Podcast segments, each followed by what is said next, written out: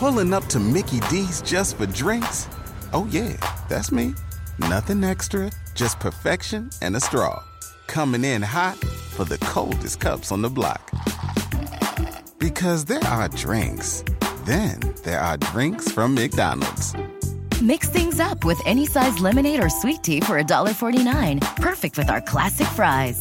Price and participation may vary, cannot be combined with any other offer. Ba da ba ba ba. 911, what's your emergency? I can't find Captain Nash and his wife's cruise ship. Tonight, 911 comes to ABC. If we're gonna make it out of here, we gotta work together. Tonight at 9 on ABC, followed by 7 News at 11. This is why you watch 7 News at 5. This breaking story is happening as we speak. To get breaking news from the alert desk. When I know about it, you'll know about it first. So you're always connected with what's happening now, only on 7 News at 5.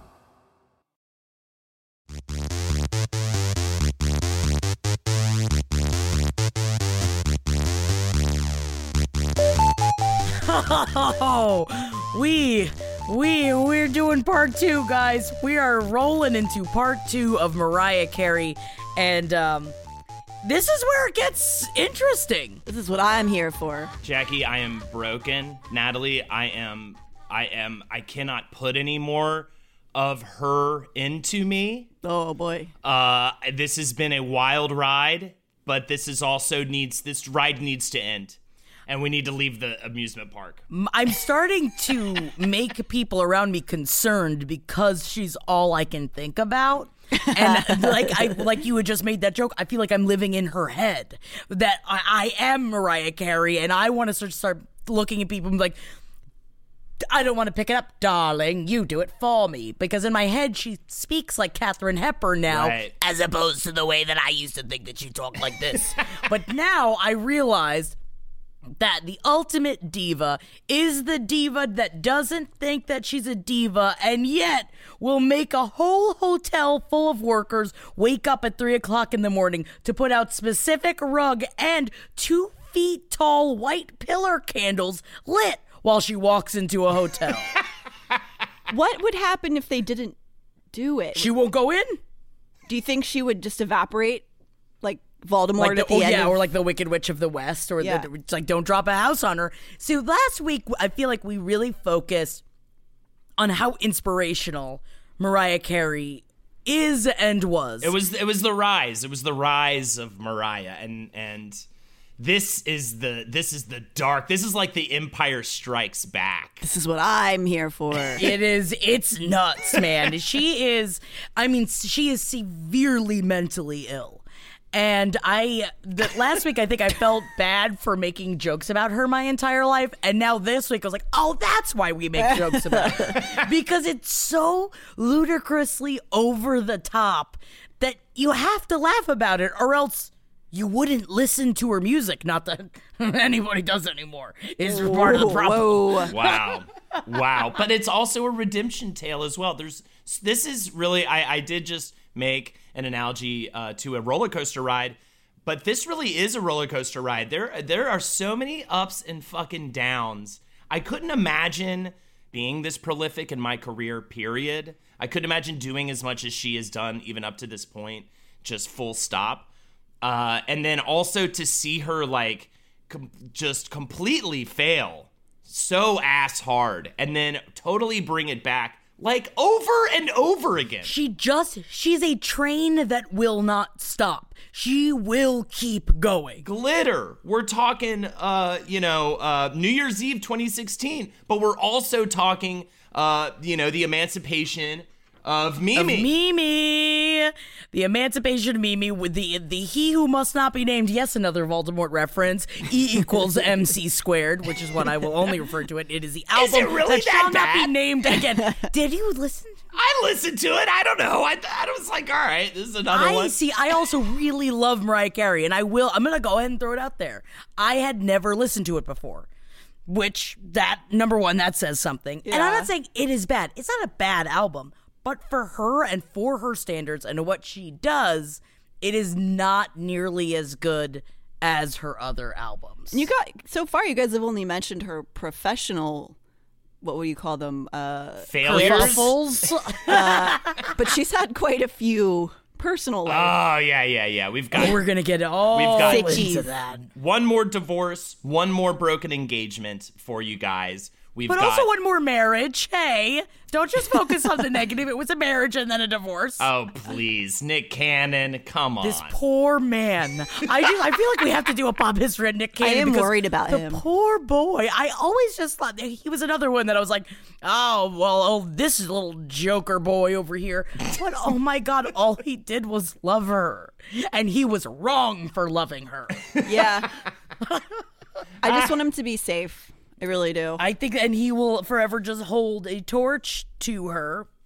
And uh I guess how could you not? You gotta let that girl go, Nick. She's That's a what I butterfly. say. She got butterflies. She go. She gonna fly away. She's gonna But that's why we got to. away. I mean, we may as well just jump into Rainbow because we're starting off this week's episode with Rainbow in 1999. Yeah, so at this point, uh, she has uh, divorced Tommy Mottola. Get out of here, Tommy Mottola. Yeah. but he is still uh, a partly, in a way, her owner because he is He the is CEO of boss. Columbia Records. Yes. And a lot of the reason why they are at odds and, and why they got divorced was because of the way he was trying to control her sound, make it more of a pop thing, and she was trying to go into more of a hip hop angle and just in a in a more genre bending in every way angle. sexier, And that's yeah. that sets Yeah. the stage for where we're at. Yeah, so this is this is her springboard. She's springboarding off and thinks that this is the complete real rise of Mariah Carey. This is her butterfly situation. Now she's she said she called Rainbow the album. She said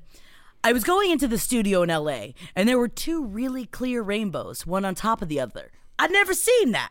And I was just having this really stressful day, which is standard for me, she said. But it was kind of indicative of my whole struggle, which is why there's a light at the end of the tunnel, which hopefully is not a freight train.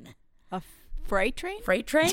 Freight train? Oh, freight train. Freight train? I like Freight maybe? Trade. I don't like think I've ever train. said the, the, the phrase freight train aloud before. Freight train? I think it's freight train, but I like freight train better. Freight train! It's a ghost train. So th- at this time, she is the light at the end of the, t- uh, of the tunnel for her is getting the fuck off of Columbia Records because she has Yes. one more album she has to make, and then she never has to deal with her ex husband ever again. So, That's what she thinks. so she's at that time. At this time, she has taken a lover named Luis Miguel. Yeah, I looked him up, and yeah, I'd lick it.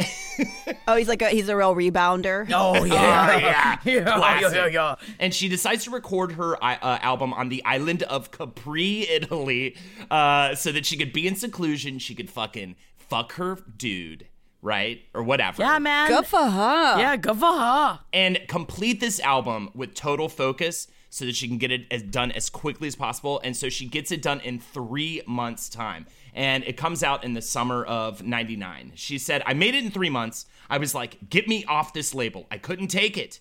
The situation there was becoming increasingly difficult. For this album, she's going like full hip hop in a lot of ways. She's working with Jay Z, Usher, Snoop Dogg, Missy Elliott, and Jermaine Dupri, of course. And uh, yeah, and uh, let's get it. Is this is it time to get into her situation with her sister? I guess we can start. We can start pawing the uh, the Oh, relationship the she has with her older sister. Super sad times story. Yeah, it's a little super sad. Immediately sad. I think that it's just something that we have to touch on because her family is, is important to discuss and how they affected her. Now, Mariah Carey's older sister. So, why did you want to bring this up? Holden? Well, it, it, it she she writes a song on the album that is called Petals, and it's about her ordeal. And this really does mark the first time where Carey, on her actual music, is really expressing things that are going on in her personal life, and not just uh, you know going more for like lovey lover boy pop cuts. You know what I mean? You know what I mean? Essentially, so something that it's actually really personal for her. yeah. So, okay. So during this album, she has a falling out with her sister. Her sister has a lot of mental health issues. She's diagnosed as HIV positive. She's had her children taken away. And um, it's you know I think did you did you look into it more, uh, Jackie? Oh yeah. So her older sister Allison Carey, I think that we've all seen her in the tabloids many times, and her older sister was a it, was and is a sex worker that has been in and out of rehab with a lot of stealing problems, drug issues, and Mariah Carey for a very long time has paid for her to go in and out of said rehabs. She has four children that she does not care for. And Mariah Carey has, I think, done a lot for the kids as well. She's done a lot for the kids, but the problem is, which I had only ever heard about, and I've said this on page seven before, it was like, why, oh, she's got all this money. Why isn't she helping her sister? But you also watch, if you guys have ever, and I know that you both do, have people in the family that struggle with drug addiction, it's there are times in your life when you have to let them go. You can't force someone to get help. And so this woman, what she's doing is going to the Sun, is going to every tabloid and selling her pity story to them about how Mariah Carey won't help her. My sister has all this money. I have nothing. All of my teeth have fallen out and no one cares about me. I just found out one of my sons is getting married this year. You don't understand what it's like to be, to have no one. But the thing is that after an entire lifetime of doing this to your family, there is a time often Oh, yeah. that they stop. It, it- yeah, and it, also if you do really care about that person, sometimes you do have to let them fall really hard because it, there's a certain level of help you can provide, but then you are eventually, if they won't help themselves, you're kind of enabling their behavior. Right. When you just keep feeding their problem and not really giving them the chance to thrive on their own. And she hasn't. So it does make her look, to me, it makes her look even worse that she's going and telling these sob stories because she's just going, everybody needs to help me. Why isn't anybody helping me? And it's like, well, I mean, I, have to do I'm sure your yourself. life was shit. Like, there, I'm sure terrible things happened to you, but you got to eventually take accountability.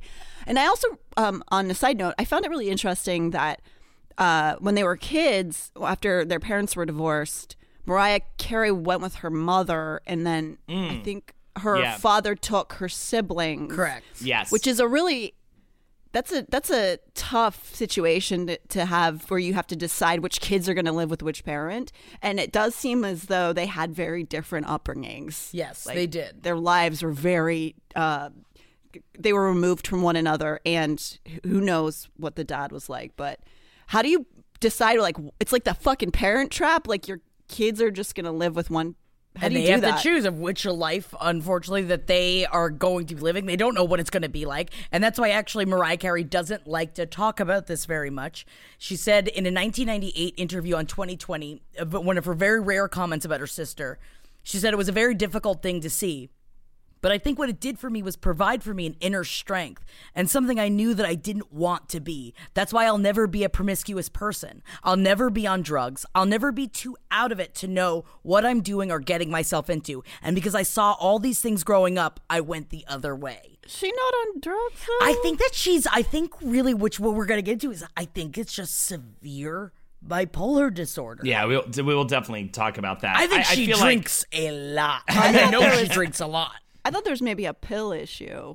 I think that I've possibly, but I know that she's definitely struggled with what medications she is taking for her bipolar Which we've disorder. all done. We've all had problems Oh, with our there. medication. Oh, I cried for two years and didn't have any sex because you know I thought I was going to sew my pussy shut, but that was just the medication talking. and then you didn't. Good job, Jackie. Thank you. So like we have this issue going on with her sister. Also, big drama with this label.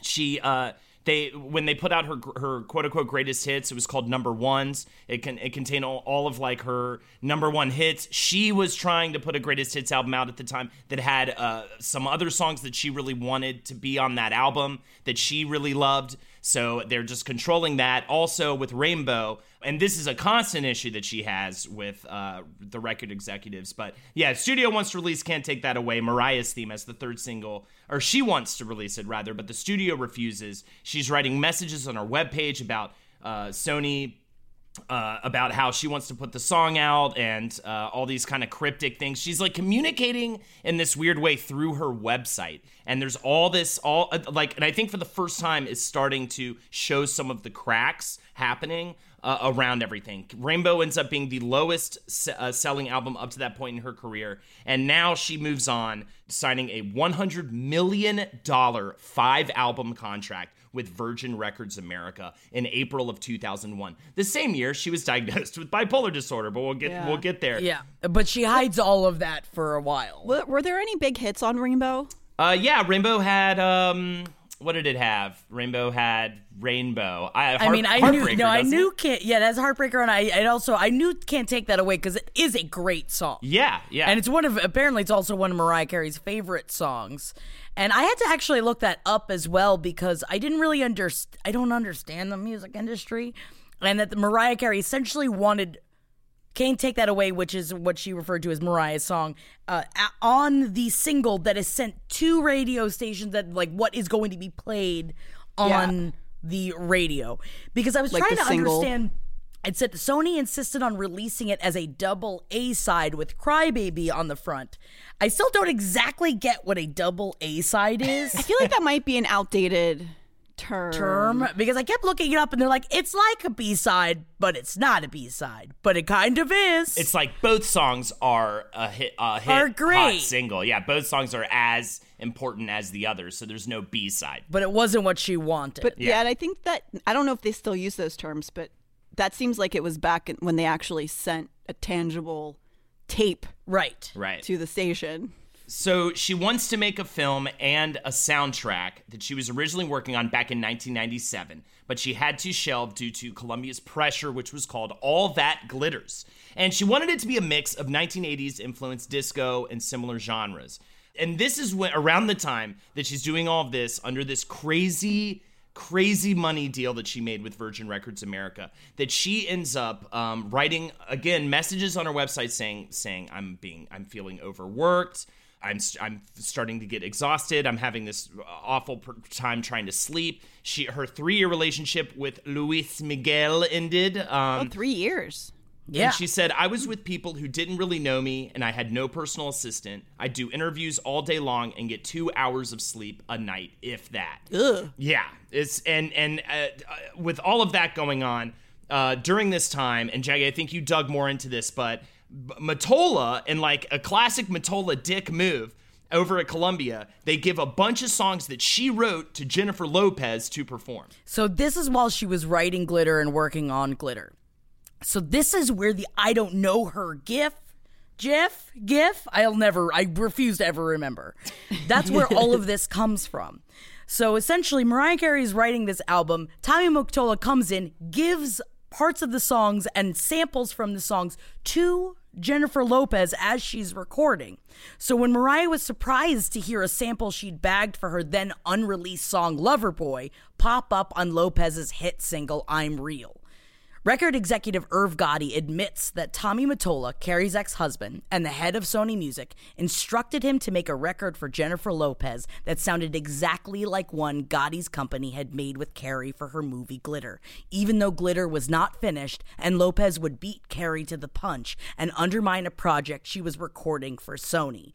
So the whole I don't know her and why they don't like each other is because ah. Mariah Carey thought that Lo knew what they were doing.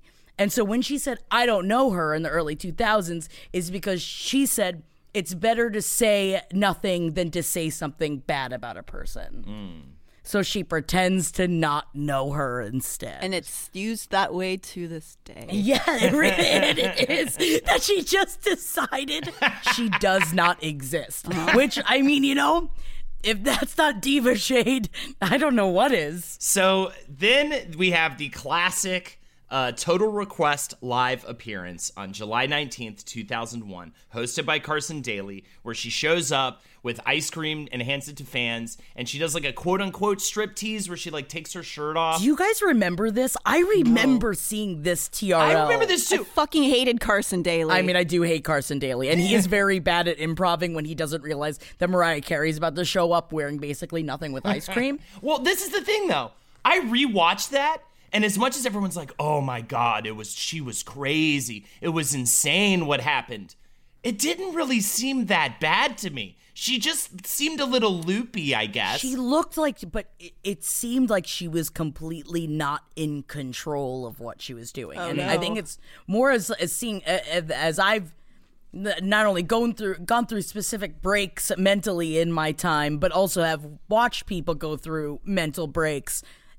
It is it it's a disassociation you see in her eyes hmm. Yeah. that I never I didn't see when I was what 12 when this happened you know but in watching Yeah. it now as an adult it's just like she can she's like not all there Right. and she's trying to string her words together and actually she was so i know holding you're about to say that she was hospitalized but what i didn't realize that it's because her mom found her in a hotel room bleeding because she had cuts all over her Oh my god. and her publicist, Cindi Berger, said the star had experienced an emotional and physical breakdown, but denied tabloid claims she'd tried to take her own life. She did break some dishes and glasses, and she may have stepped on them, admitted Berger. Oh Jesus, that's almost scarier. It's a cry for help. It's, for uh, oh, it's a complete. It, it is all. But you also have to think where she, like before, when Holden you were just saying, where it's like she didn't have a personal assistant. She felt like she didn't have anyone to turn to, and so these are all cries for help. Oh yeah. yeah, totally. I, I can't. uh, It's still uh, not great today, but back then, being at that level of fame and not having any sort of counseling or uh, anybody to talk to you about the just pressures of being a famous person uh, must have been a nightmare. It must have been so awful. Yeah, and she had to. She was already put into a box of living a life that she didn't want exactly want to be living, but she was getting her dream and she was able to make music, so she just kept going. And I feel like that is something that at least we're starting to change that narrative of shut your mouth and take it. Aren't you getting paid for what you want to get paid for? It's like, no, you don't have to be abused either. Yeah, especially especially for her who is this perfectionist who's trying to give off this uh, vibe of like I am just this amazing, you know, per- perfect pop thing. You can see it, and we were talking about it before uh, we were recording. But what like we watched Glitter, and and watching Glitter, you know, there's a lot of things to take away from it, and we'll get more into that in just a second. But one of the big things I felt I noticed was that like the tension in her face is so visible to like so obvious to me like knowing what I know now the the way she holds herself in those scenes you can tell there's so much shit going on that she is trying to push deep down Oh, uh, yes. inside to get to get through the working day I mean, down to the fact that, like, I think that really probably all started with Glitter, where she likes to have her own lighting crew on most everything that she works on because she needs to be lit in a very specific way, which Natalie and I saw last year when we watched A Christmas Melody. Is that what it was called? Uh, close enough. the one with Lacey Chabert on Hallmark? Where it seemed like she was in a different room than everybody else when that would cut She to her looked like an close-ups. because angel in every scene, and everyone else looked so dark. I think she was in a different room. I don't think that she was there very frequently on the set. Oh, I don't think so. So, a couple days after the TRL incident, she posts on her website, I'm trying to understand things in life right now, and so I really don't feel that I should be doing music right now. What I'd like to do is just take a break or at least get one night of sleep without someone popping up about a video. All I really want is to just be me, and that's what I should have done in the first place. I don't say this much, but guess what?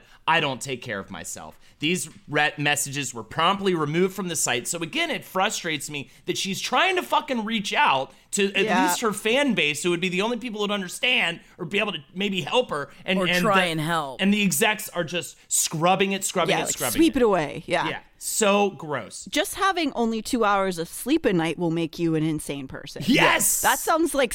I mean, I couldn't do it. I'd just be like, ah, ah yeah. I would uh, uh, die. Yeah. This There's no is way. the time that she is at. She's reaching out. During the Rainbow Tour, she referred to her fans as butterflies, but this was around the time that she started calling them the Lambily. She refers to her fans as lambs. So while she is reaching out to all these people, this is her Lambily that she's trying to reach for. She the term originated as a term of endearment she used. The term lamb to her would refer to the fans as quote following the leader, which would be Mariah herself. Oh, like Haters or fake lambs of Mariah's are called goats. not fams. No, they're called goats, and it, they're played off as a joke to the lambs for untrue and hater lambs who do not support Mariah or who criticize Mariah for her actions or music. So she.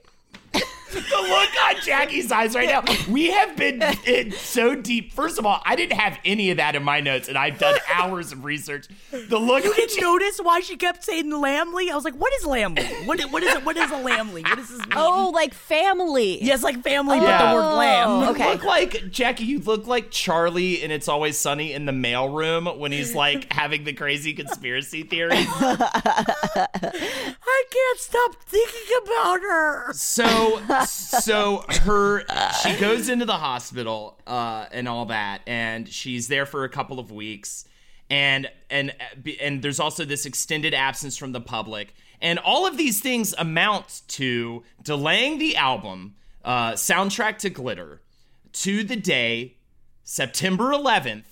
2001. Oh no. Yeah. Oh, this is the darkest point. This is the darkest tip of the spear right here. So the album comes out on that. 9/11. The, there's a picture like I it's even on the uh, Wikipedia page for Glitter. There's like classically a photo of the towers on fire with an advertisement of glitter in the foreground.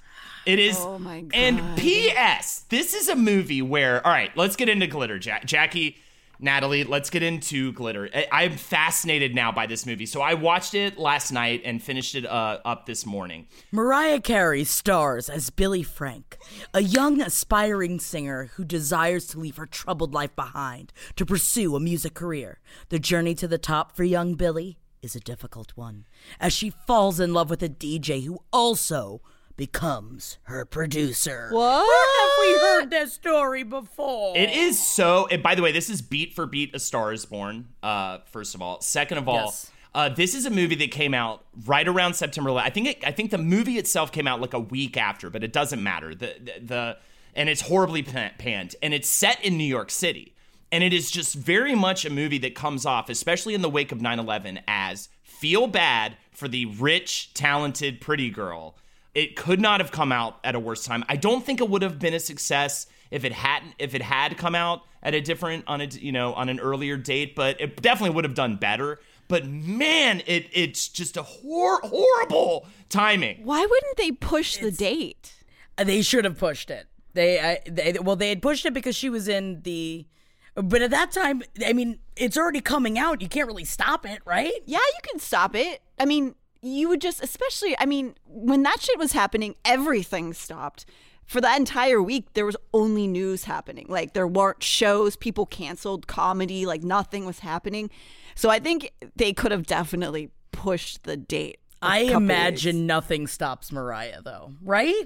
Yeah. Um, yeah, no, I think that's what happened. As she said, no, we are doing this. Well, and she even talked about how like her deal with Virgin was um, really, you know, she felt in hindsight it was all about the money, that she was just making really bad decisions right around this time, probably because she was on two hours of sleep a night um, and just doing a lot of things that were not well th- thought through. I mean, at the end of the day, it's not a well made movie, period, right? Like, it's just. It's not that long, and yet still it slogs. Yeah, it, it's it's a weird man. It's so weird, and it's also like it's one of those things where, and this is the beginning. Uh, this is what I love. This is the turning point for Mariah Carey, where this is the final act of her trying to come off as a perfect person, and even in the movie. Like her biggest flaw, it's kind of like in, an, in a job interview when someone's like, "What's your biggest flaw?" It's like, "Oh, I'm a perfectionist." Yeah. Like in the movie, her biggest flaw is that like she's too good to her man. You know what I mean? Like like she's so I just give too much. Yeah. She's too good of a person. She's too well rounded, is the problem. and again, it is just horrible. All right, that's already like kind of a fallacy, like in terms of getting over to you know uh, an audience, right? Like the yeah, the way that she comes across. But then in the wake of 9/11, being like. Like, oh, I'm just this like girl about the world who just immediately gets like a giant record contract and just no one was into that at that time. Also, the whole album is like 80s inspired, like we said before, which again was like, which actually is a nod to her, uh, uh, kudos to her. She was way ahead of the game on that because, of course, all of those sounds would become super popular, but like it took another decade because, uh, you know, she even said, like, well, the 80s just happened. So I think people just weren't ready for it. She said it was too soon. That that was her biggest issue with glitter. She said it, it was too soon for her to have had glitter, which is why I think part of the reason when you said she was right before all of that 80s nostalgia. I, I not to jump ahead here, but I feel like now is the time to touch on it of the fact of hashtag justice for glitter. Yes. Which happened last year.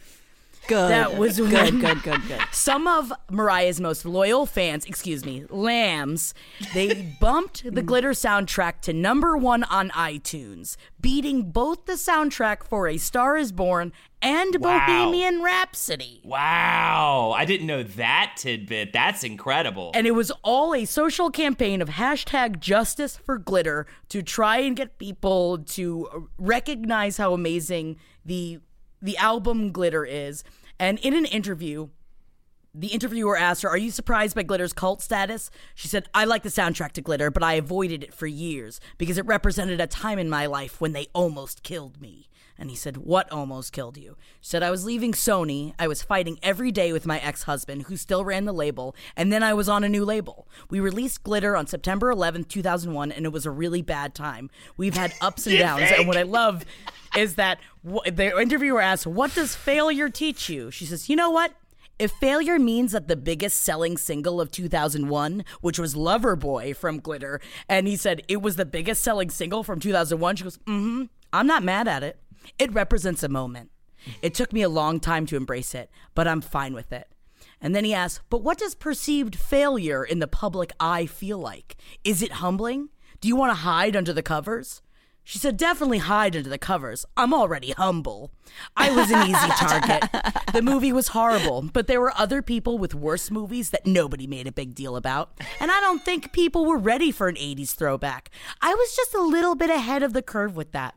I'm not a person who thinks I'm better than anybody, or greater, or holier than now. It's not any of that. It's just that when you have to be like, okay, well, this didn't work, how do I prove myself after that? I So- think that her biggest problem is that she's too humble. Too humble. Too humble. She was th- again, this is one of those things where like you were saying with glitter where she's like I'm just too perfect. It's like, no, I was before I was before my time. I'm just so humble so it's like I'm used to being knocked down. And it's, you are being a martyr. You cr- it's like that's But you know what? It gets her through the day and it makes her her. Do you know how hard it was for her to have a movie out when all those people were dying everywhere? It was hard for her and no one's thinking about that. Yeah, nobody ever brings that up. So tragically, Mariah Carey's record deal was bought out for $50 million. She flees to Capri, Italy, tragically, for five months, where she starts writing material for her new album based on the roller coaster ride that was 2001. This is, I think, me writing this. Later signing a contract with Island Records for over $24 million.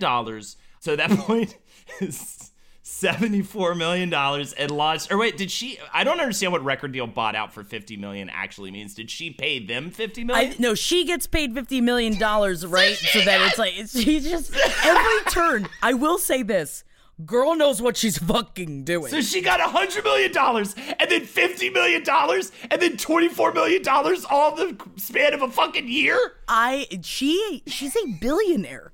She is a billionaire to this day. I think that that is great and it's very healthy and is helping her. It's uh, maybe not healthy. Maybe healthy isn't the word, but So she signs a contract with Island Records, as I said, and she launches her own label, Monarch Entertainment.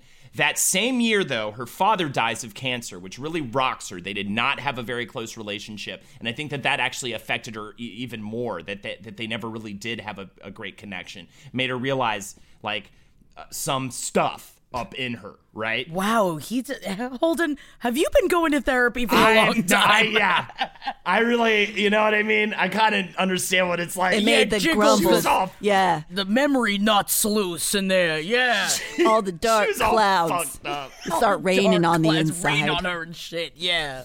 She said, I had worked myself very, very hard for many years and I never took a break. And last year, I had just become very, very exhausted, ended up just not really in a good place physically and emotionally. I learned a little more about how to work hard, but also how to be healthy and take care of myself. And now, in general, my life, I'm in a really good, happy place. She starts out, uh, the album starts out with the song, and this is Charm Bracelet, I should say. Charm is- bracelet, one word. Yeah. And very important. Yeah, very bizarre that it's one word. Starts out with the song Through the Rain, which addresses these personal struggles, and it's a bit of a reach out to her fans. She said, I've always tried to insert positivity into my songs whenever wherever I can to inspire other people who go through stuff. I mean, the stuff they talked about in tabloids and the things that were so overly exaggerated, that's one aspect. I also went through a lot of personal stuff, a lot of family stuff this year. Losing a parent is an intense thing for anybody. It's brought me to another place. People are going to read into it as this is Mariah and her struggle, but the way I try to word it is it's okay once you say I can make it through the rain. Not just me going, I can make it through the rain. It's me telling people that if you believe you can get through whatever you're going through, you can get to the other side. Yeah, I know. I remember when Barry Manilow wrote the song "I Made It Through the Rain." Yeah, I got it. Wow. Yeah, are we shading? no, this is the didn't- shady part of the episode. this is her darkest part, and you guys are I shading her. know. I know. I know. Uh, It's hard. It's hard to not look at some of it, especially and when go, you read, especially while reading all "Girl." this stuff that we get into of just. It, it, I understand that mental illness is an illness, and it is your responsibility to take care of these things. And right now, she's not taking care of it. Right. And uh, and this really is I do I do appreciate that this is the album where she actually besides petals on her on on uh, Rainbow this is the album where she's actually starting to truly open up about the things that are going on in her life through her music to make it more honest, to make it more real. And no, this album is not a big hit, but this album is a massive turning point in her career leading up to the emancipation of Mimi, where she begins to understand who she is. It's clear that she's g- getting help at this point. She's starting to understand who she is as a person. And with the next album, she's able to, I think, um, make light of it and, and make fun of herself and be self deprecating and not so just like uh, trying to be perfect all the time. Randy Jackson, who worked on a few tracks of the album, said of Charm Bracelet, it's the most real and honest record she's made. She didn't care what anyone thought of the lyrics, they were only important to her. Uh, the title Charm Bracelet was picked because Charm the charms Charm bracelet. signify Charm the bracelet. Please say it, Robert. Charm bracelet. Charm bracelet. Charm bracelet. Charm bracelet. Because the charms signify pieces of yourself that you pass on to others in the form of a song. So again, it's like her trying to reach out to her fans and give them a little bit more of the reality of who she is, including the song Sunflowers for Alfred Roy, which was about her father and his side of the family. She only sang it once in the studio, and that's it. That's how like hard that one was to uh, to get through. This is also the same year that that quintessential MTV Cribs episode Oh came yeah, I out. just remember that so dude, I- hard. Dude, forgot all about 2002. That's the one where she's in the bathtub, right? Yes, she Yeah. changes outfits 15 times while showing off her massive and stunning New York apartment, complete with fish tank and a full room serving as a closet. But the best moment was the bathroom. The bathroom, tour. and I was like, "We get it. You want us to f- want to fuck you." I, because I, she's I, in I the do. towel. And I remember because I think that she said something about like my diamonds need a bath. And so while in the towel, she climbs into the full hot tub. and this is also the same episode that she did the stairmaster in stilettos because she quote can't wear flats, her feet repel them.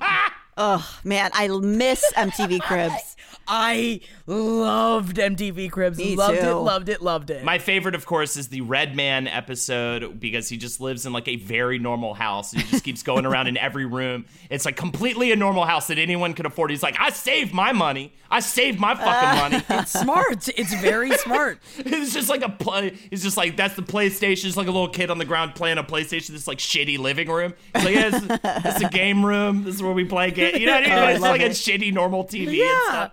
And he's just like, that's right. I saved my money. which is smart.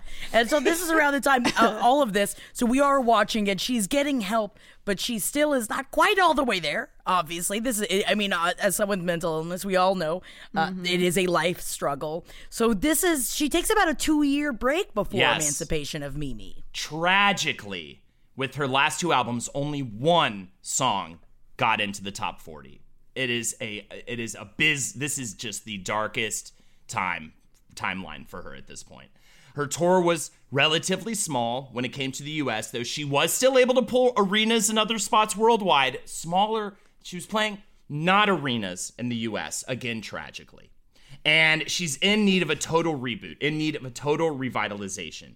She pulls in Jermaine Dupri, among other producers, including Kanye West, to make this like big comeback album. Dupri said, I actually told her we had to get back to straight singing. I told her she needed to really sing as opposed to whispering because she had a style where she was whispering on a lot of records. By the way, side note, you can hear that starting with Butterfly. I don't think we really talked about this, but she started like whisper singing starting with the album Butterfly and it became this weird she just like took a weird transition into this breathy I wonder if it has something to do with the whole like last episode when we were talking about her whistle register Mm-hmm. and she said that she would work on it through whisper singing. Mm. So I wonder if that is why she did it in her brain because she was of a an elite class that only she could do it Ah. properly. Yeah, like she she considered that a challenging thing to do. Right. Hmm. So I wonder if that has something to do with it. Maybe. Dupri said her full voice, that's what people fell in love with, and that's what I wanted to make sure was different with these songs.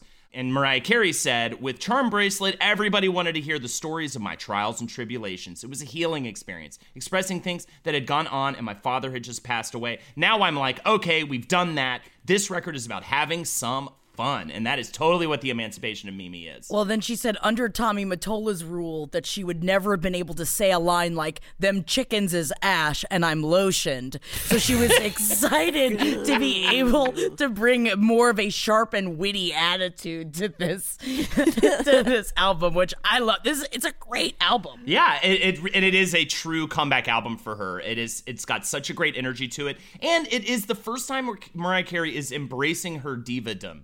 She's embracing the drama, the the the stories, all all the the ridiculous, over the top stuff that gets said about her, and that is why they used uh, the word the the name Mimi on the title of, of the the album. There was a Island Records executive who said he gave her the idea for for that to use Mimi because that was what her close friends referred to her as. He said, "I feel your spirit on this record. You should use the name in the title because that's the fun side of you that people don't get to see. The side that you can laugh at the diva jokes, laugh at the breakdown jokes, laugh at whatever they want to say about you and just live life and enjoy it, honey." Enjoy it, girl. Which is why I love that the single from this album, We Belong Together, which is a great song, that in the video that she shot with Brett Ratner, she wanted to wear the wedding dress she wore when she married Tommy Mottola. she said, I wanted to burn the train of the dress.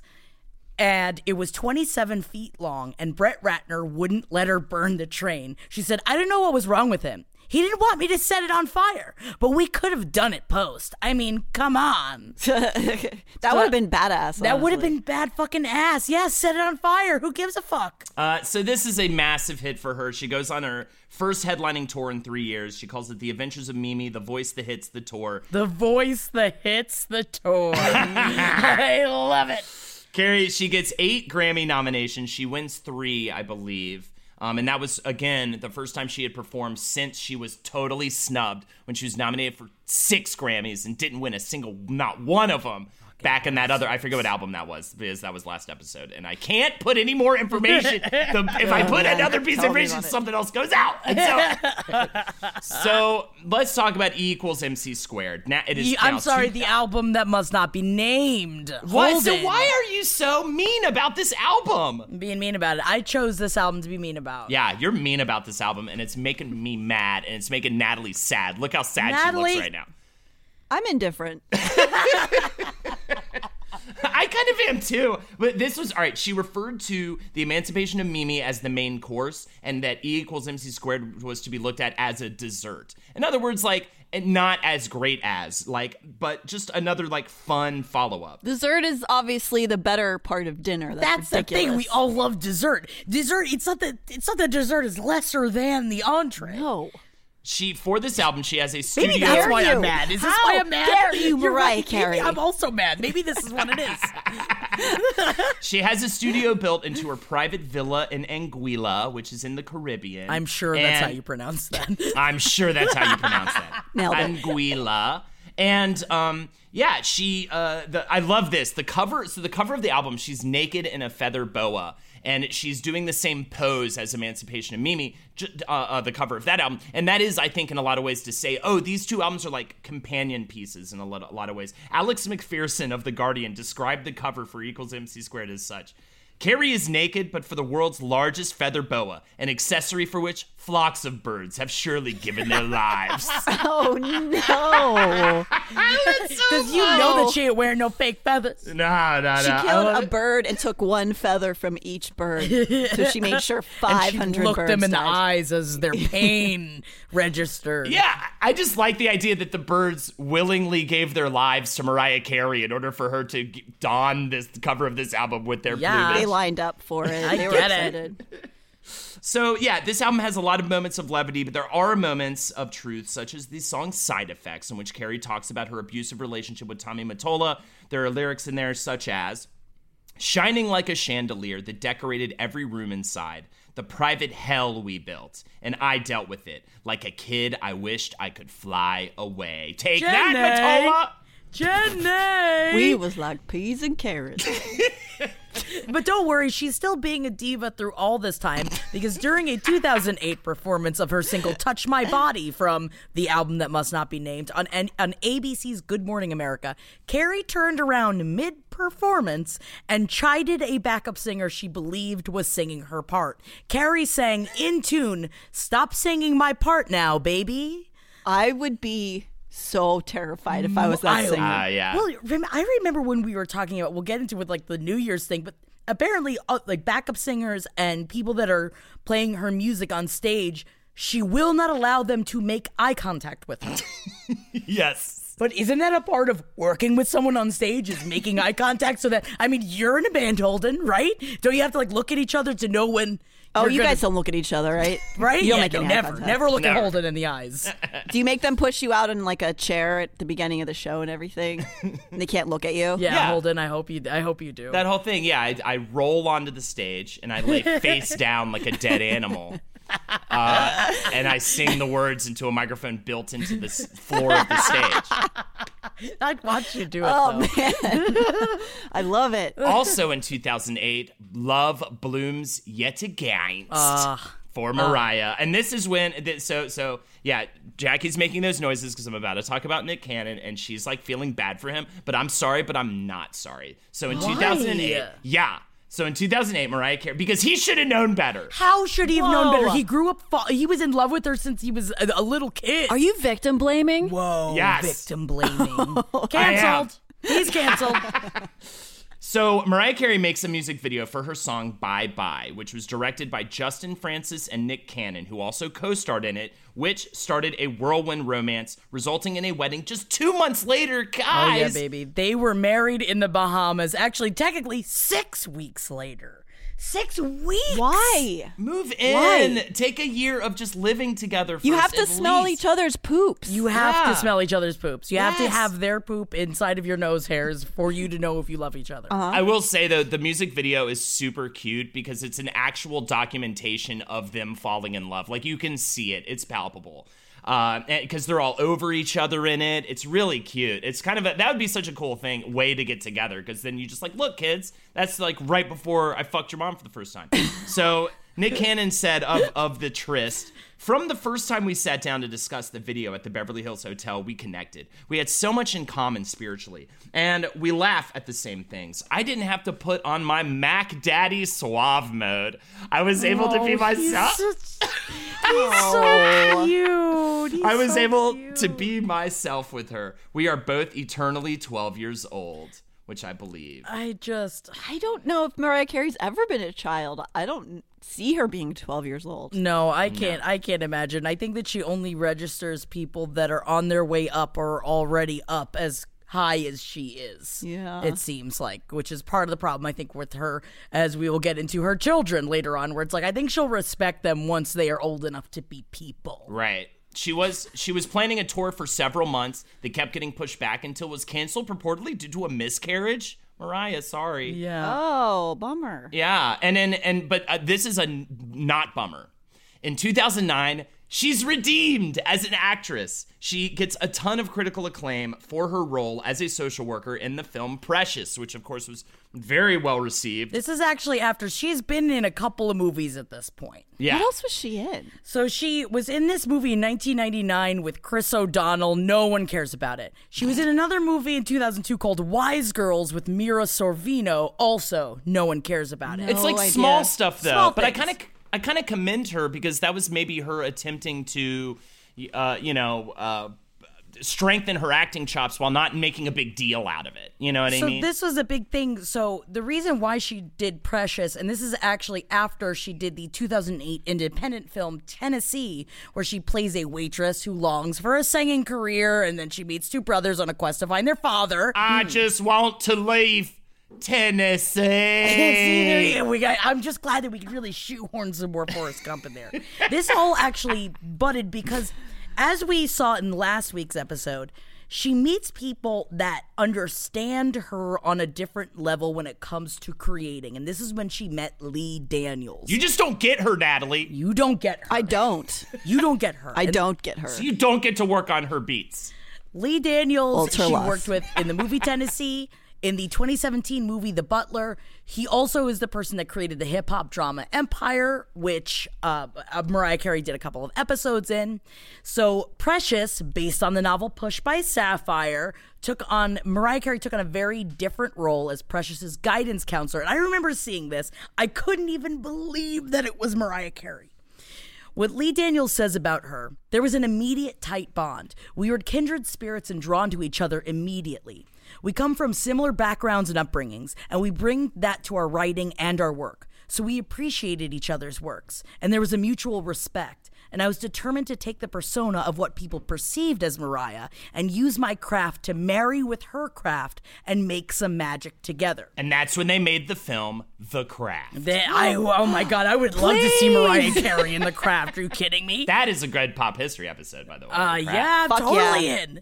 But I like that he also has come out multiple times to defend Mariah Carey, and he says that she's very fragile and she's been through a lot. She's been used, she's been abused. Some people have that Teflon sort of thing that I do, so she masks it with this coquettish thing that is hiding her nervousness and her pain and her own family's abuse to her. She's misunderstood because she's really, really ride or die. She really, really, really will do anything for you. Which makes me think of when we were talking about last week with Breakdown. It seems like when you are on her level, like, and I think that's why Nick Cannon fell in love with her. She's there. She'll mm-hmm. do it. She'll be it. But you have to be on a specific plane with her to get there. Jackie, would you describe me as ride or die? No? Uh, no. That was easy. Mine, what? I'm more fly or cry. That's definitely. I think I'm more fly or Yeah, cry. I mean, you Flee or definitely pee. stared at me while I've cried before. So yes, I guess. All right, let's talk about Memoirs of an Imperfect Angel because at this point we are Oh, wait, we have to talk about to. Precious, though. We, there's so much more. I can't. There's like four more albums to cover. I I can't do this anymore. She's too much. She did too much. That's it. That's end of episode. She did too many things. When she won the 2010 Palm Springs International Film Festival for her role in Precious, she went up Ah! and did and she did to, uh, an acceptance speech with Lee Daniels where she is hammered. So please look it up. The Lee Daniels, uh, the 2010 Palm Springs International Film Festival, Mariah Carey acceptance speech. Oh, yikes. And she even says in it, I may have had a lot of champagne. Or like said something like, I'm definitely drunk. Maybe could we hear some of the speech? Sure. I have to say, this is, and please forgive me because I'm a little bit, um, yeah.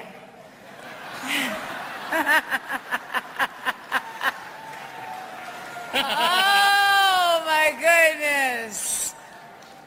Honestly, this material was so amazing to me that when Lee called me two days before, he was it not two Thank you. Helen Mirren. I met Helen Mirren tonight. I was so excited. I couldn't believe it. The genius Helen Mirren. From Eh. a queen to a diva. yes, that's right. You need to be clapping. Uh, sorry. Sometimes I get a little, you know, difficult. So anyway, she's clearly drunk there. Yes, she is. She is a thousand percent drunk. But yeah, let's get into memoirs of an imperfect memoirs of an imperfect angel. Her 2009 album. She goes into the studio with a producer whose name I could only w- wish to have the confidence to give myself this nickname, The Dream. Hell yeah. Uh, is the name of this producer. And in early 2009, they, they are working on her next album. The Dream said she can't take a loss. She has to do everything to the T. So it's basically like we're trying to make a greatest hits album without using the greatest hits. So, so Carey said she was trying to make something that lovers of butter of the Butterfly album would really enjoy. And every song is a snapshot of a moment in a story, i.e., a memoir. She said a lot of thing a lot of the songs reflect specific different times in my life, actual events that happened to me. Some of which are from way back in the past. Others are, were inspired by movies or from a friend of mine that may have told me their story. Um, so there you go. Uh, the album has a single called Obsessed. That is an interesting song because that song is shading the F word out of Eminem. Who apparently the, through the blind items it says that Mariah Carey and Eminem have had sexual relations in the past. Well, and Eminem had a song called Bagpipes from Baghdad. That the song "Obsessed" is in response to his track "Baghdad Bagpipes from Baghdad," in which he insinuates that he and Carey had a relationship and disses Nick Cannon. Carey makes a video in which she plays both herself and like clearly Eminem. Then Eminem responds with a diss track that is so brutal that I, I can't even begin to explain. And he That's what he does, though. Yeah, he uses actual voicemails. Yes. He uses actual voicemails uh, that she left for him. It is fucking a gut. mean. It is mean. It's mean. So all day, Poor this Nick Cannon. Mariah Carey's 12th studio album is the worst performing of her almost 20 year career at the time. You gotta have it. I mean, not everyone's gonna be solid gold, you know? You're right. Yeah, I think the emphasis needs to be put on 12th studio album. 12. Just too there's so many. many. There's so there's just it's so much content. She will not stop. So in it, now we're in the the 2010s. She releases her 13th studio album. Please stop, Mariah, because I cannot do any more research. I wish it was called Please Stop Mariah. Yes, but no. Is this the one that's Merry Christmas? No Roman numeral two. year? Yes, this is her second Christmas album. She includes six new songs and a remix of All I Want for Christmas Is You. In 2011, Carey gives birth to, frater- to her fraternal twin, uh, son and daughter, Monroe, which of course is named after Marilyn, because of course, because it's Mariah Carey. Marilyn. Actually, Monroe. she was obsessed with Marilyn Monroe. Of and course when she asked- was. And when asked why, she said because Marilyn Monroe Productions was the first female owned production company in Hollywood. She Hmm. paved the way for women in Hollywood, and every single woman owes something to her for that, whether they agree with her image or not. So, actually, you know what? I'm behind that. I'm into it. That was an actual statement she made Right. that wasn't insane.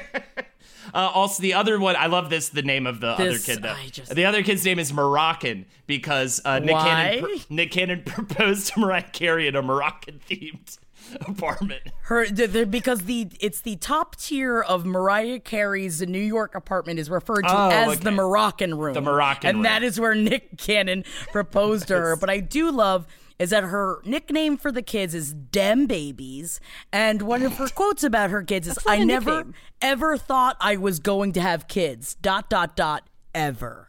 I remember as a child saying, I'm never going to get married. I'm never going to have kids. I think they're disgusting, and if I had kids, I would hate them. And that's essentially what she was saying. And during the C section of her fraternal twins, Carey and then husband Nick Cannon played a live version of her hit track Fantasy.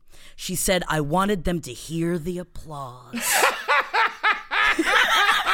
That's so. I can't wait for their but their tell all when they're grown up. children. These poor children, but also Nick Cannon says that they listen a lot to when they were married to Mariah Carey's music while they had sex. Oh Nick my Cannon says she makes sexy God. music. I'm pretty sure I'm not the only person in the world that listens to Mariah Carey when having sex. What? It just so happens I'm having sex with Mariah Carey. It's the closest that she can get to having sex with herself. with herself. All she has to have. God damn, Jackie, you got some good pull quotes, girl, this Ugh, episode. holy fuck. Fucking hell. What in the fuck? That's so fucked up. That's so weird. Wow. Wait, wait. Maybe we, should we start listening to the podcast while we have sex? Yes. I think that is the best idea we've had all day. So, Mariah Carey, around this time, she's added as a judge on American Idol to replace Jennifer Lopez, per, which is perfect. Yeah, and she it is an experience that she described as it was like going to work every day in hell with Satan. Jesus. Oh my god! because of her experience with Nicki Minaj.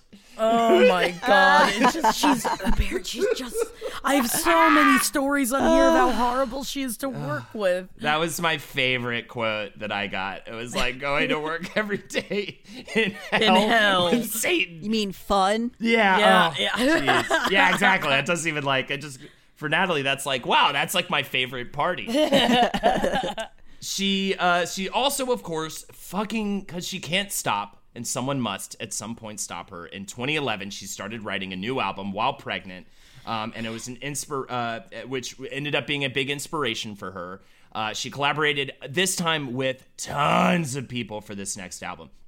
DJ Clue, Randy Jackson, Q-Tip. Unfortunately, R. Kelly's in the mix on this one. Jermaine Dupri, The Dream, and Debrat, just to name a few. There were also rappers in there such as Nas and Mary J. Blige. Carey said, there are a lot more raw ballads than people might expect, and it opens with the track Cry. This, of course, is um, me. What is it again? Me, I am Mariah, the elusive chanteuse. Me, I am Mariah. dot dot dot. The elusive Chanteuse is the name of her album. What is what is chanteuse? I believe it's like some sort of muse. I want to say. Let's look it up. Google it while I uh, talk about Cry. Cry, it opens the album, and usually I feel like most of her albums open with like a very upbeat poppy number. Cry is a beautiful ballad. I really loved it. Also, speaking of beautiful, hashtag beautiful is the lead single. She does that, with, performs that with Miguel. Um, and it has this really cool old school rock and roll slash soul vibe that I really Oh. dug. It's just like it's apparently just like a cabaret singer, a chanteuse. Interesting. Uh, well, it's a ridiculous album title, and unfortunately, at the end of 2014, poor Nick Cannon. I don't think it's unfortunate. I think probably it's better for Nick Cannon. Yeah, it's probably it worked out. Well, he even recently though said he was like, "I'd marry her again." He said I that know, he would because when Wendy Williams asked why they broke up, Nick Cannon said it should be a situation where everyone, eh, a situ- a marriage should be a situation where everyone's becoming a better human being in the relationship. So when you get to a point where there's no longer any growth and you're not bettering each other, I felt like it was probably best, especially for our children, since they're the number one priority. If I could be the best human being and the best father from outside of that house. Oh, that's you know, I guess I feel bad for him. Whatever though. I do feel bad for him because I think that he really, it seemed like he really tried to make it work. He sounds like a battered husband. He does sound like a better yeah, husband. honestly, if you do see him at like a party or something, listeners All those out there, parties I go to, yeah, with Nick Cannon. If if you see him at a party, listeners, like suck his maybe suck his dick. I don't know think what he needs to. I think he's with someone else. I think Oh, he's, he I'm sure he's, he's probably happy, but he still has to be in Mariah's life because they co-parent Moroccan He's and gonna Monroe say together. no, no, stop. I don't want you to suck my dick. Right. But he really wants. To, he, He wants. probably, yeah, yeah, yeah, yeah, yeah. Uh, You know, I think it's. Yeah, so I, I guess we we didn't even mention. So they filed for divorce at the end of 2014. It was finalized in 2016. Poor Nick Cannon. Let's move on to her Vegas residency. But that's also why was it? Why was the the divorce was actually filed because she got engaged Yes. to billionaire James Packer. okay. So she's she's uh big. This is uh, so much shit. She's doing way too much shit right now. Is what it feels like. I can't believe she didn't have another giant breakdown around this time. Well, she might did. have- She, she might does. in 2016. Oh, right, right. We'll get there. So she announced a residency at the Coliseum at Caesar's Palace in Las Vegas in early 2015. She um, she calls it number one to infinity, uh, which uh, coincided with a new greatest hits compilation of the same name that was released around the same time. She directs her first film because she's great. directing movies now. A Christmas Melody. We watched it last year. It's she great. directed that, Natalie. like how Um, fucking yeah. I'm gonna put a caveat on the great, the great review there. I thought it was great. It's greatly entertaining. It is entertaining. She stars in a pretty fail, uh, I would say a failed reality show, Mariah's World, which ran for eight seasons. It is another a lot of fun one where we learn the idea that she has, apparently has a rule that she only wear, she usually whenever you see her wearing sunglasses, it's because she's in fluorescent lighting. She said I have a rule which states that I will not be seen in fluorescent lighting without sunglasses. I know it's very 90s. Wait, did that you say- came from Mariah's World. that ran for eight seasons. no, eight episodes. Oh, okay. Yeah, yeah. Failed, failed, for sure. Yeah, yeah, yeah. Yeah. She's on her sweet, sweet fantasy tour, and she's planning her wedding because she had become engaged to Australian billionaire James Packer in January of that year. And it ended, that engagement ended in October of the same year. Apparently, they were both going through a lot of mental issues. Packer was also, uh, came out and was just like, I was toxic. Packer pays Carey a $70 million inconvenience fee. Good, because she needs another seventy million dollars. million. That will help. Convenience fee. This is around the same time that Nick Cannon gets a call. uh, Nick Cannon calls Mariah's manager because he received a distressing call from the kid's nanny that Mariah was having erratic behavior.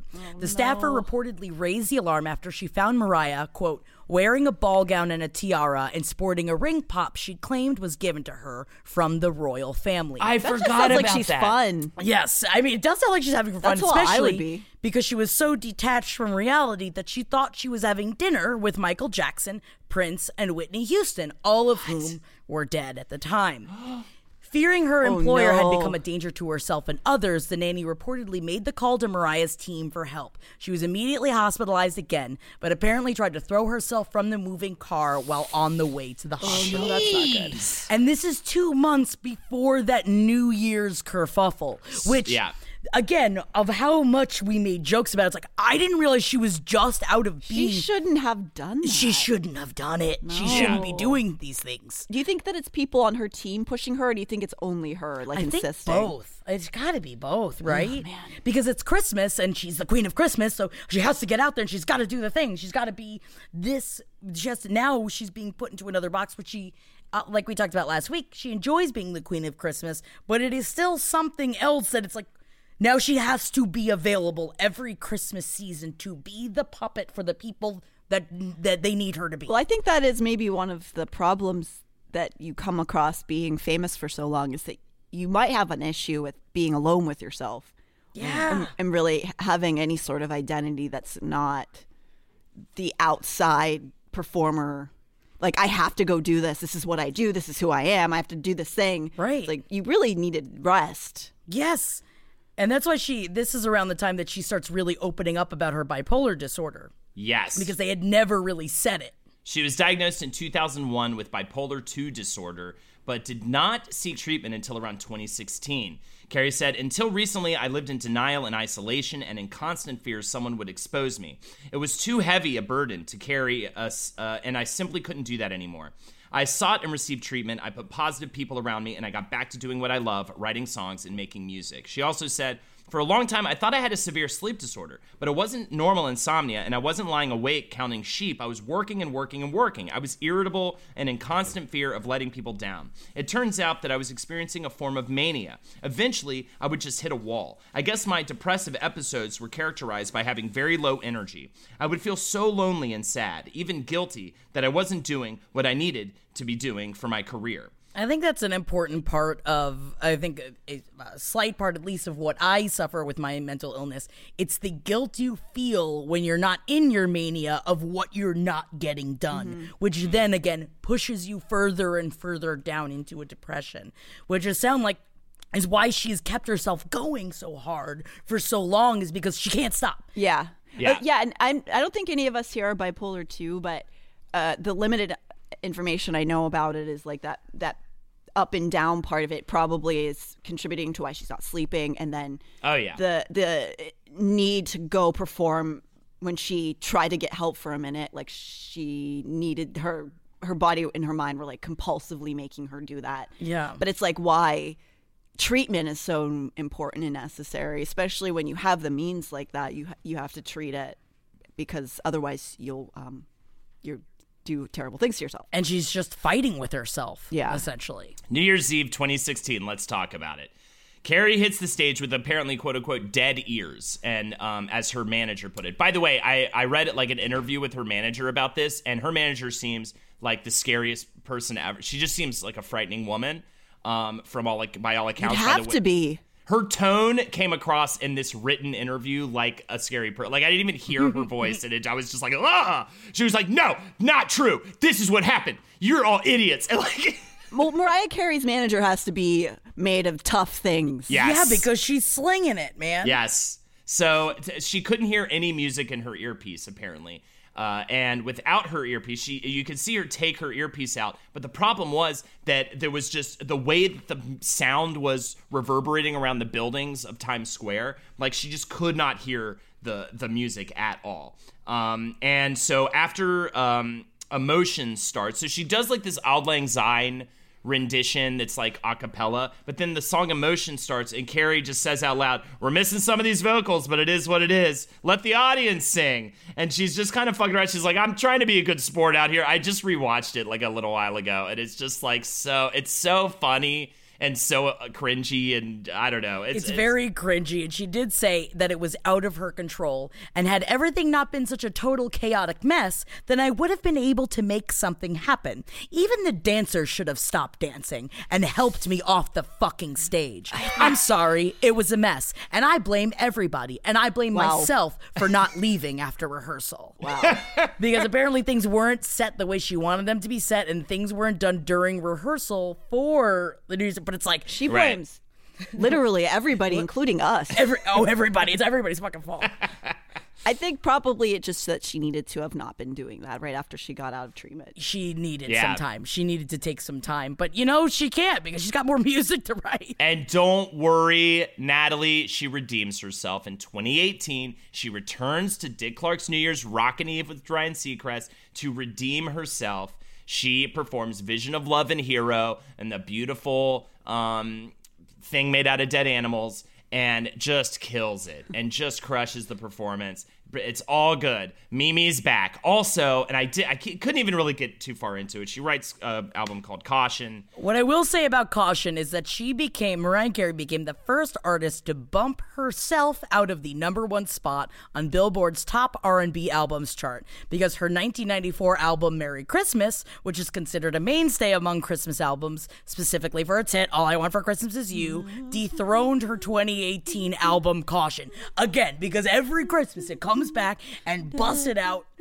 Yeah, you ready for it? Because we're gonna be listening to I All I can't Want believe I haven't heard it yet. You haven't heard it? I've been. My problem is that now, because of all this Mariah Carey research, it's just been in my head. So I've just been singing things to the tune of "All I Want for Christmas Is You" because I refuse to listen to the song because it's not Thanksgiving yet. Well, fear not, guys, because she just released a giant 25th anniversary uh, edition of her first holiday album. Thank God. I was so afraid. Yes. I was so afraid. and and she did that. She did that for us in November of this year, and uh, so you can go listen to that. You can go listen to her other 500 albums that she released and her other 18,000 songs that she put out. Um, but it, it really is unbelievable. She has uh, currently has 18 number one hits, which is fucking crazy, and she has sold more than 200 million records. And Mimi is still Mimi. She's still out there. She's I mean, we in another five years we're gonna have a whole we could have probably have a whole nother episode of of Mariah Carey. I'm It is- sure oh, we no. could. I think Oh, that we yeah. could.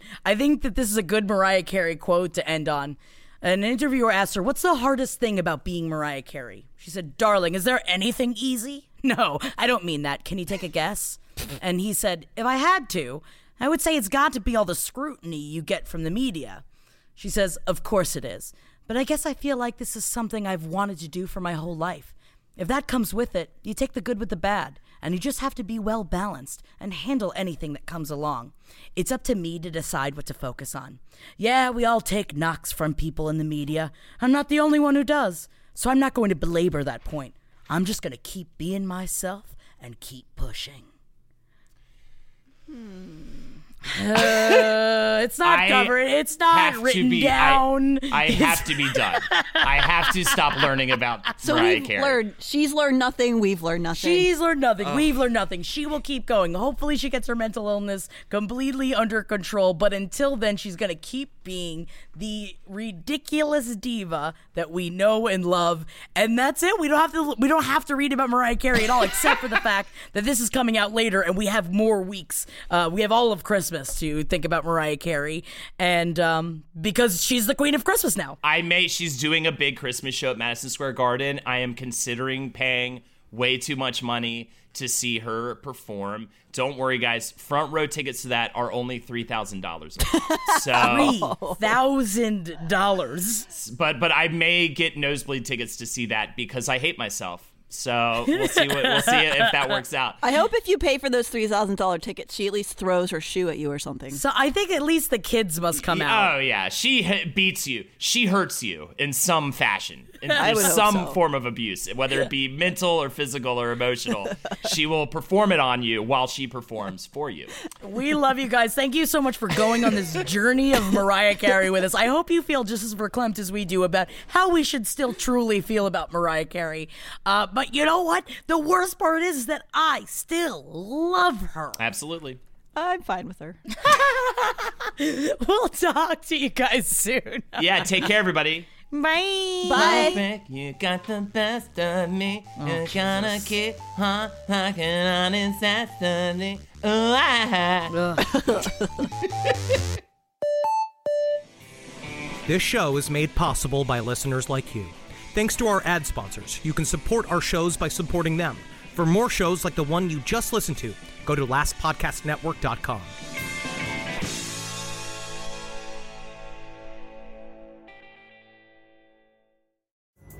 Pulling up to Mickey D's just for drinks? Oh, yeah, that's me. Nothing extra, just perfection and a straw. Coming in hot for the coldest cups on the block. Because there are drinks, then there are drinks from McDonald's. Mix things up with any size lemonade or sweet tea for $1.49. Perfect with our classic fries. Price and participation may vary, cannot be combined with any other offer. Ba da ba ba ba. 911, what's your emergency? I can't find Captain Nash and his wife's cruise ship.